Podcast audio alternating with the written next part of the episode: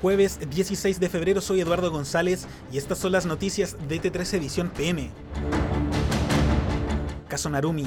La defensa de Nicolás Cepeda presentará un testigo que asegura que la exnovia del chileno está viva y la vio después de su desaparición en el marco de la audiencia de apelación que se realizará el próximo 21 de febrero. Fue en abril del año pasado cuando Cepeda fue declarado culpable por el asesinato de la estudiante y condenado a 28 días de cárcel.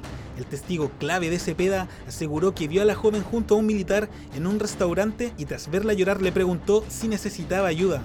Según el mismo relato, la policía descartó su testimonio y determinó que la joven que vio era de origen taiwanés. Respuesta al Grupo de Puebla. El ministro de Justicia Luis Cordero se refirió a la declaración del Grupo de Puebla en apoyo a Marco Enrique Sominami, donde los firmantes criticaron el actuar de la justicia en el marco del inicio al juicio oral del caso SQM, donde el ex candidato presidencial es uno de los acusados. En conversación con Tele 13 Radio, Cordero señaló que el gobierno es respetuoso de la independencia judicial. Declaraciones que tienen por propósito afectar o comprometer o criticar esa independencia o esa autonomía, en mi opinión, me parecen impropias, afirmó. En tanto, desde Fiscalía negaron las acusaciones y señalaron que consideran improcedentes dichas expresiones. Robo de munición de guerra. La Armada de Chile en Cochamó, región de los lagos, confirmó que sufrió el robo de armas y munición de guerra por parte de cuatro sujetos quienes golpearon al marinero de guardia. El hecho es investigado por el personal de la CIP de Carabineros, la Bocar y el OS-9.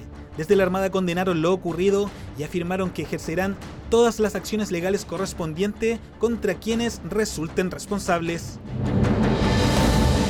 Guerra en Ucrania. El jefe de la OTAN, Jens Stoltenberg, declaró que la noche del 24 de febrero de 2022 tenía la certeza de que pronto Rusia iniciaría su invasión a Ucrania, tras meses de advertencias. En entrevista con AFP, el dirigente señaló que ese día se fue a dormir sabiendo que tendría una noche muy corta, ya que solo horas después lo despertaron para informarle de la guerra. Es posible quedar impactado por la brutalidad de la guerra, pero no hay forma de sorprenderse porque esto fue realmente algo que se predijo meses antes de la invasión, señaló. Nueva fecha. Con Huachipato como líder exclusivo, este jueves comienza la quinta fecha del Campeonato Nacional de Primera División. El puntapié inicial de este nuevo fin de semana de fútbol lo darán Copiapó y Coric Unido a las 20.30 horas, en un partido que será transmitido por televisión abierta en Canal 13. Otros duelos destacados de la jornada serán el de Audax Italiano con Universidad Católica el sábado a las 20.30 horas y el de Colo Colo con Everton a la misma hora, pero el día domingo. Y con esta información damos cierre a este boletín de noticias. Recuerda que siempre hay más en nuestro sitio web www.t13.cl.